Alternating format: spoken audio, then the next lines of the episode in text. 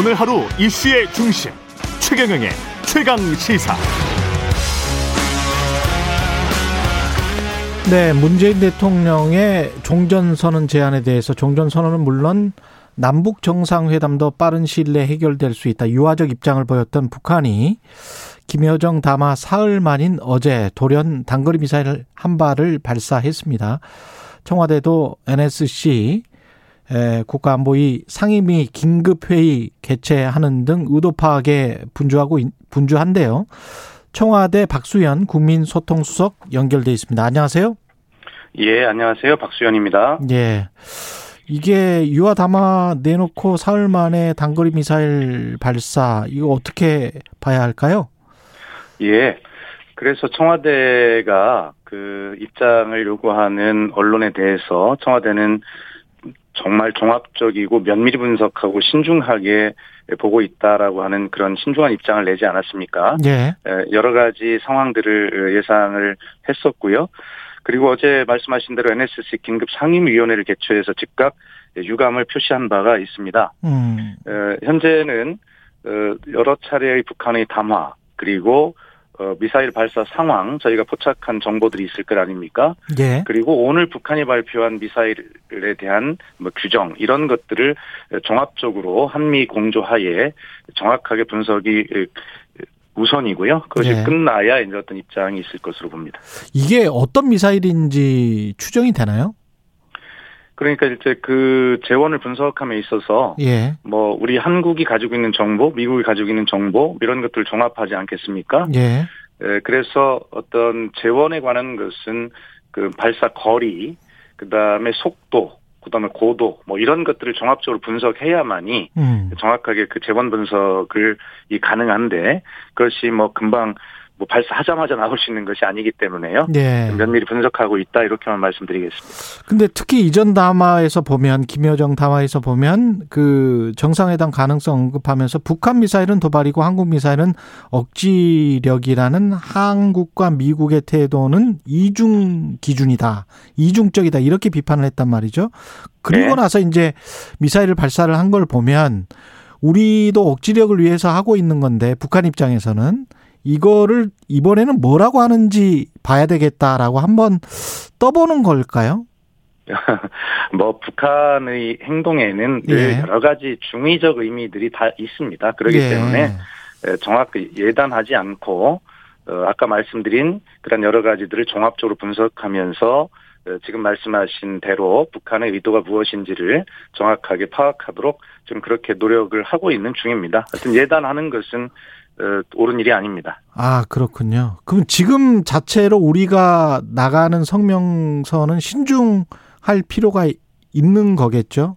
북한의 예. 의도를 정확히 모르는 상황이니까. 당연히 그렇습니다. 예. 그렇기 때문에 언론들도 여러 가지 상황들을 추측해서 이렇게 기사들을 작성을 했던데요. 예. 하여튼 그런 모든 것들을 다 가능성을 열어두고 중의적으로 현재는 봐야 되고 예. 어, 그 어떤 분석이 끝난 후에야 좀 더 정확한 의도를 알 수 있지 않겠습니까? 음. 그래서 어제 이제 그 미사일 발사하고 바로 20분 후에 유엔 주재 북한 김성 대사가 어, 미국이 말이 아닌 실천과 행동으로 적대적 의사가 없다는 걸 보여줘야 한다 이런 이야기를 한 것을 보면 예.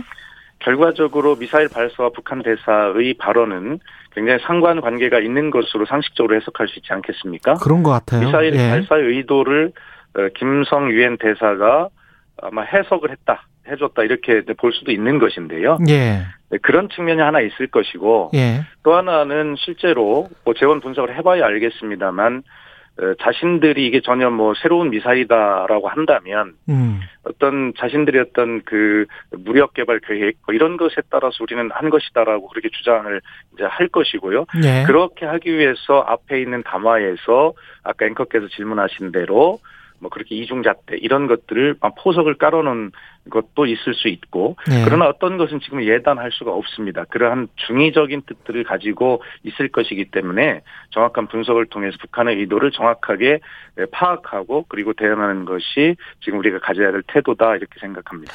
북한은 미국에 바라는 것일까요? 한국에 바라는 것일까요? 그것도 참 궁금하고요. 말이 아닌 실천의 그 실천은 어떤 실천을 원하는 것인지 뭘까요? 미국의 어떤 실천, 한국의 어떤 실천 어떻게 보세요? 네, 그러니까 이미 김여정 부부장의 담화에 분명히 담겨 있습니다. 예. 그래서 처음에 그 북한의 외무성 부상이 우리로 이야기하면 차관인데 예.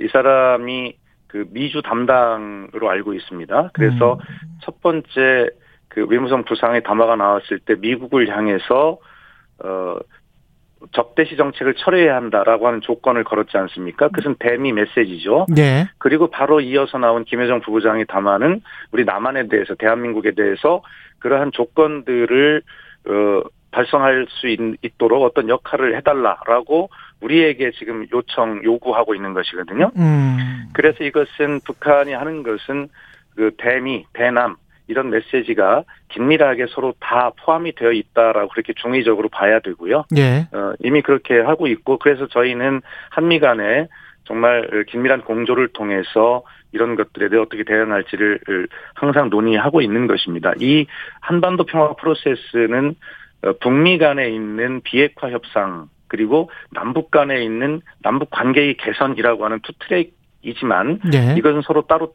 떨어져 있는 것이 아니라 서로 밀접하게 연관이 되어서 서로 함수 관계를 형성하면서 아마 동전의 앞뒷면처럼 이렇게 되어 있는 것이기 때문에 음. 예, 그런 것들을 계속, 계속 강조합니다만 그 함의를 중의적으로 단답 형식으로 또는 OX식으로 이렇게 볼 수 있는 것이 아니라 예. 그렇게 신중하게 분석을 해야 된다는 뜻입니다.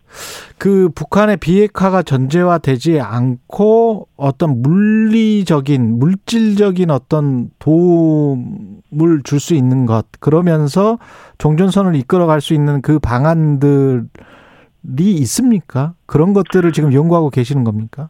예, 뭐 그런 것들이야 뭐 당연히 연구가 되어 있을 것이고요. 예. 다만 어느 시기에 어느 계기에 어떤 상황에서 어떤 정책을 어, 선택을 해서 그것을 음. 실행으로 옮기느냐의 문제 아니겠습니까? 예. 그렇기 때문에 북한의 담화에 대해서 어, 저희는 긍정적으로 어, 또 의미 있다고 평가를 하면서 예, 그래서 실천할 수 있는 방법이 통일부가 복원되어 있지만 응답하고 있지 않은 군 통신선의 에 대한 응답 이것을 먼저 북한에게 요구했지 않습니까? 아, 예. 예, 그것이 연결이 되어야 지금 앵커께서 말씀하신 그 이후에 뭐 생각할 수 있는 여러 가지 실천 방안들 예. 이런 것들을 논의하고 뭐 그렇게 또 실행해 나가야 되지 않겠습니까? 그러기 예. 위해서는 이 통신선에 응답해서 연결이 되는 것 이것이 1차 음, 출발이다라고 그렇게 저희 정부가 북한에 대해서 요구를 한 것입니다.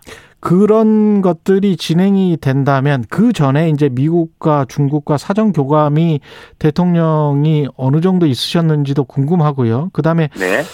동계올림픽 관련해서 그 어떤 그 즈음에 어떤 중국과 북한과 한국과 미국이 어떤 뭔가를 할 수도 있는 것 같은 그런 보도들이 조금 나오고 있던데요. 네, 그렇습니다. 예. 우선 교감 관련한 질문에 대해서 답을 드리면 예. 어쨌든 한국과 미국은 정말 강력한 한미 공조를 바탕으로 늘 이런 문제에 대해서 협의하고 또 공감대를 함께 하고 있는 것이죠. 예. 그러니까 이번에도 문재인 대통령이 유엔 총회에서 종전 선언을 제안을 하셨을 때 즉각 그 미국의 반응이 나와서 국무부 대변인과 국방부 대변인을 통해서 그런 종전 선언의 가능성이 열려 있다고 본다라는 입장을 호응을 하지 않았습니까? 예. 그 평소에 그런 어떤 음, 공조와 협의 뭐 이런 공감대 이런 것이 없으면 즉각적으로 그렇게 나올 수가 없는 것이죠. 예. 굳이 유엔 총회에 가서 대통령께서 이런 발언을 하겠다라고 미국에 통보하고 상의할 일은 아니지만 예. 왜 그러냐면 종전선언은 처음 나온 것이 아니고 멀리는 2007년 14선언 그리고 문재인 정부 들어와서 2018년에 427 에, 사, 우리 저428 판문점 선언이죠. 예. 판문점 선언 그리고 9.19 평양 공동 선언 뭐 이런 것 계기에 여러 차례 종전 선언 다 합의를 한 상황이기 때문에 음. 예, 그것을 굳이 어, 상의하거나 그럴 필요는 없다고 보지만 그러나 그런 공감대 아래 다 있다 이런 것이고요. 예. 뭐 중국과도 역시 이런 영내 평화의 문제나 질서 문제에 관해서 늘 의견을 교환하고 공감대를 가지려고 그렇게 노력하고 있는 것이고요. 예. 왕이 부장이 청와대를 예방했을 때 그 자리에서 뭐 이런 음, 어떤 논의를 했는가라고 하는 것은 그것은 뭐 너무 좀 나간 이야기 같고요. 아, 늘 함께 하고 있지만 특별한 사안에 대해서 언급하지는 않았습니다. 예. 그렇군요. 미국과 중국이 베이징 동계올림픽 전후에서 한국의 뜻대로 뭔가 그 한반도의 평화가 정착되는 어떤 그런 선언을 할 수 있을 만한 인센티브라고 해야 될까요? 본인들의 그런 욕구나 뭐 이익 같은 것도 있습니까? 미국과 중국도? 뭐 당연히 있지 않겠습니까? 지금 그 동계올림픽 말씀을 하셨는데 네. 뭐 동계올림픽에 뭐 남북 미 정상들이 모여서 중국, 중국까지 모여서 종전 선언을 할 것이다. 뭐 여러 가지가 있는데 뭐 그렇게 특정한 지점 시점을 놓고 예단할 수는 없고요. 예. 다만 아까 말씀드린 대로 군 통신선에 응답하는 문제부터 시작을 하다 보면 예. 징검다리가 하나씩 하나씩 놓여지지 않겠습니까? 예. 그러면 결과적으로 한반도 평화라고 하는 저 강 너머에 도달하기 위해서는 여러 징검다리가 필요한데 음. 그 중에 남북 정상회담도 징검다리가 될 수 있고 동계 올림픽이라고 하는 특정한 계기가 어떤 모멘텀이 될 수도 있고 그러나 그것은 가장 중요한 것은 어 당사자 간의 신뢰가 굉장히 중요하고 신뢰가 마련이 되어서 대화의 테이블만 마련이 된다면 종전 선언은 그 이전이라도 이미 합의가 아까 설명드린 대로 돼 있는 것이기 때문에 예. 할 수가 있는 것이죠. 그래서 꼭 동계 올림픽이라는 특정한 시점을 계기로 종전 선언을 그때 하게 될 것이다.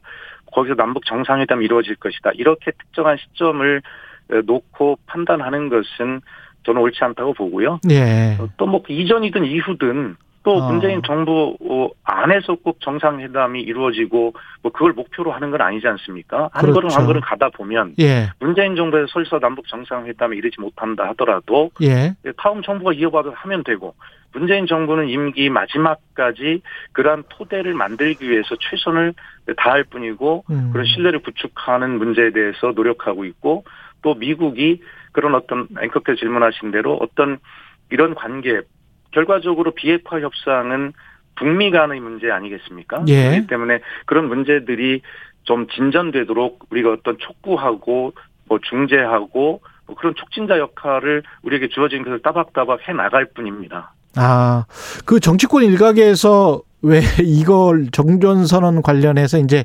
대선용이 아니냐, 뭐 이런 식으로 이제 비판을 하는 것은 이 지금 말씀하시는 걸 들어봐서는 뭐 정치적인 시선이다 이렇게 봐야 되는 건가요?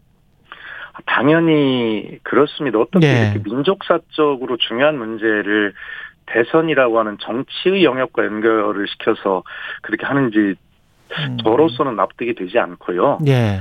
에, 정부가 그렇게 운영이 되지 않고 또 문재인 정부뿐만 아니라 다른 어떤 정부도 그렇게 해왔겠습니까? 음. 이런 문제에 대해서 좀 우리가 서로 뭐 내부에서도 공감과 믿음을 가졌으면 좋겠고요. 예. 다시 한번 말씀드리지만 문재인 정부는 임기 내 정상회담을 한다, 무엇을 한다라는 그런 목표를 정치적으로 설정해 놓지 않았습니다. 예. 징검다리를 남과 북이 협의하고 합의하면서 정말 조심스럽게 하나씩 하나씩 놓아가다 보면 음. 어, 저 평화라고 하는 저 강 너머에 도달할 수 있다라는 그런 신중한 생각을 가지고 하나하나 조심스럽게 가고 있는 것 뿐이지 어떤 것을 예단하거나 목표로 세워놓고 가고 있지 않다는 말씀을 다시 한번 드립니다. 그런데 이제 정치권 질문을 한두 가지만 할게요. 네네. 그 국민의힘 대선 후보죠. 유력한 대선 후보 윤석열 후보 같은 경우에 국민의 안전이 위협받을 경우에 미국의 전술핵 배치와 핵 공유를 요구하겠다. 이런 공약을 내놨는데 미국 국무부가 아, 미국 정책을 모른다라고 이렇게 미국 국무부 관료가 반박을 했어요. 아 그렇습니까? 예. 네네. 그래서 이게 외교적인 논란으로 물론 이제 대선 주자의 공약일 뿐이기는 하지만 네. 어떻게 보세요? 글쎄 미국 국무부 관리가 그 야당 대선 주자님의 그 발언에 대해서 미국 정책도 모른다라고 예. 반박을 뭐 했다는 걸 저는 뭐 지금 앵커께 이제 처음 들었는데요. 예. 에, 아마 뭐 그런 것들을 버- 그 발언과 미국 국무부의 어떤 반박 이런 사실들을 모두 포함해서 야당 대선 후보님의 발언과 관련해서 음. 청와대가 어떤 입장을 밝히는 것은 아주 적절치 않습니다. 그렇군요. 예. 네네. 알겠습니다.